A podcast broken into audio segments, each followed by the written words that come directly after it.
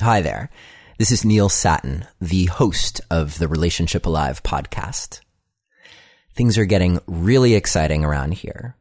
First, because, well, we're three weeks away from the 100th episode of Relationship Alive, and I have something very special in store for you for that day. I'm hoping that you get excited too. It's going to be an episode totally focused on attraction, and we are going to be talking with both John Gottman and Sue Johnson to talk about how to build attraction, how to foster attraction, and what to do when attraction goes away.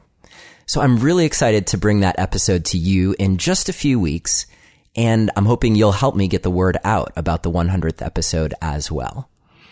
On top of that, my wedding to Chloe is also three weeks away. And there's a lot going on.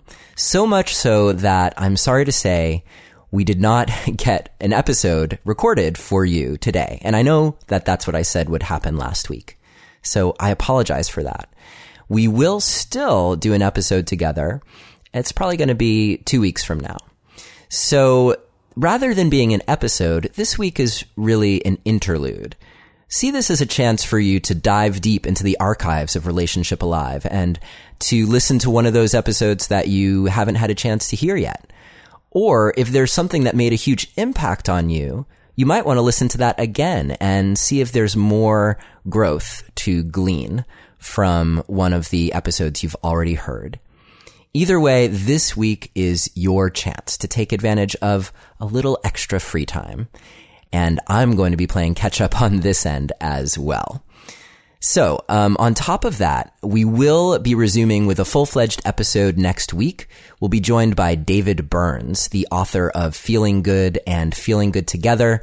He's a professor at Stanford and also one of the main popularizers of cognitive behavioral therapy, particularly in dealing with depression and anxiety. And we're going to be talking all about how to use his new method of um, team therapy to get closer in your relationship.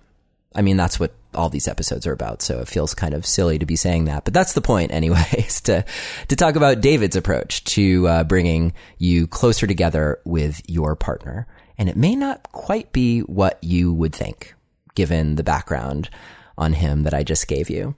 Uh, after that, episode 99 will be with Chloe, just as promised before, and um, that will be really exciting because it's in preparation of our wedding. And then three weeks from now, episode 100 will be what I just told you about. Um, that will also be our wedding week. So it's going to be a big week here in my world. Anyhow, on top of that, if you haven't had a chance to download either of my guides yet, then this might be a good opportunity to do that as well. You can get my free top three secrets to communicating in relationship uh, by visiting neilsattin.com slash relate or texting the word relate to the number 33444 and following the instructions. Or if you haven't gotten my first guide, which is the single most powerful thing that will make or break your relationship, then this could be a good time to do that as well. You can get that by visiting neilsattin.com and just clicking the send me the action plan button. Or you can text the word relationship to the number 33444 and follow the instructions.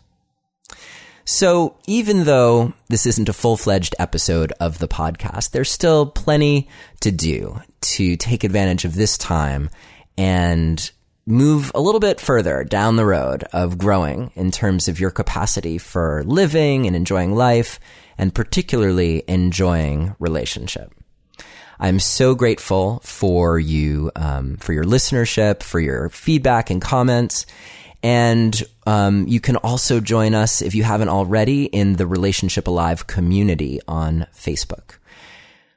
All right. I think that's it for this week. Looking forward to seeing you next week with David Burns. And uh, in the meantime, take care. And if it's summertime where you are, enjoy the sun. I know we are here in Maine, in the States.